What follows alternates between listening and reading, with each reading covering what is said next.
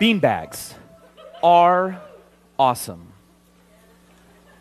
But I see a few people out there who are standing. We've got some over here. And standing takes more work than lounging.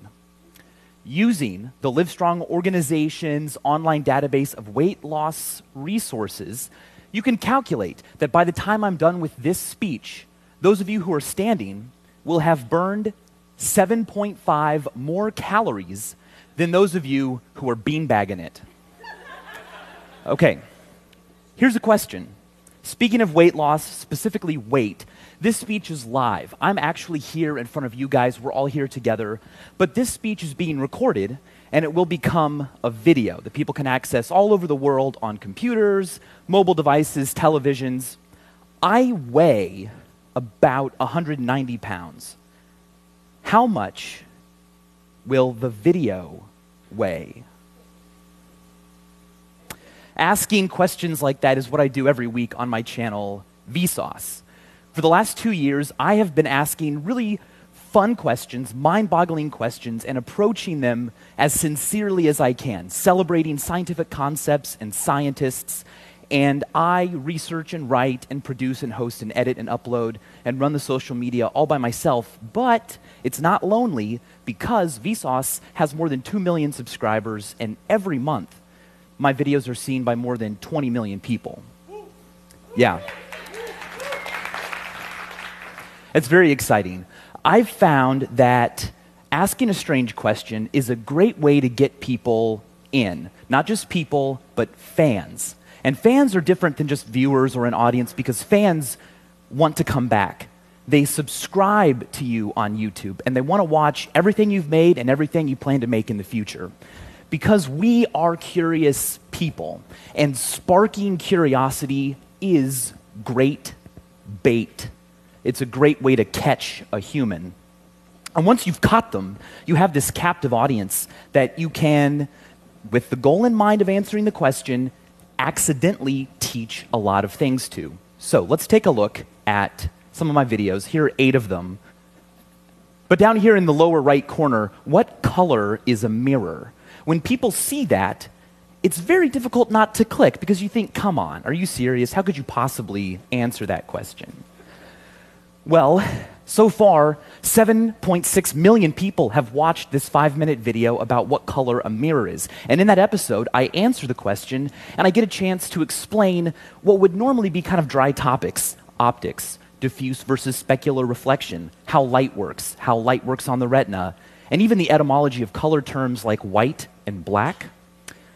Okay, spoiler alert mirrors are not clear, they're not silvery like they're often illustrated. Mirrors, technically speaking, are just a tiny, tiny little bit green.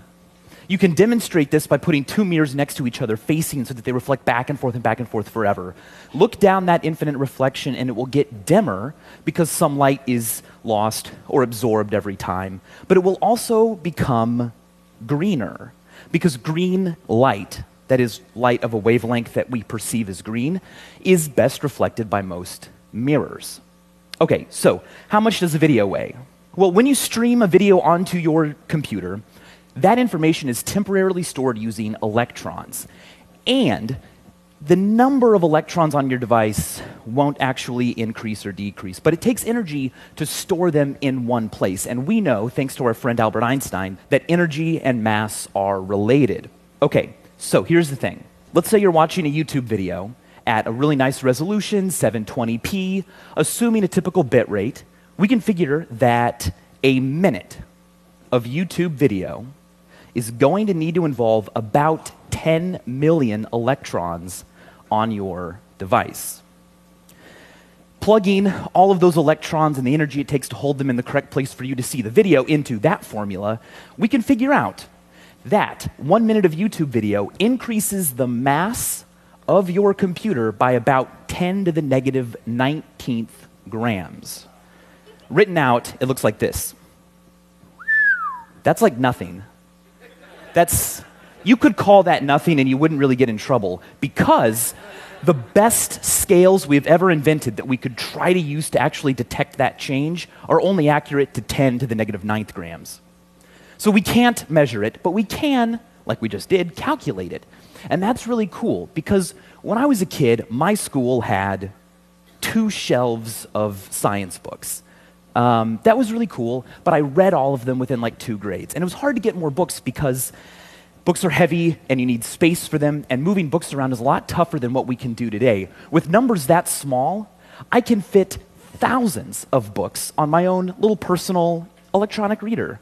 I can stream hours and hours and days and days of YouTube video without my computer ever getting measurably heavier. And as information becomes that light, it becomes a lot more democratic, meaning that more teachers and presenters and creators and viewers than ever before can be involved right now on YouTube, there is an explosion of content like this happening.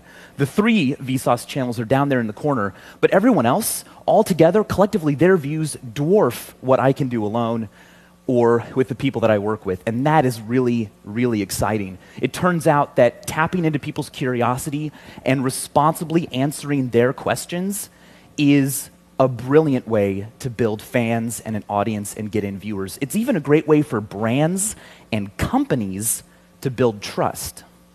So, calculating the weight of a video is kind of a funny question, but I cannot wait to see what we ask and answer next. As always, thanks for watching.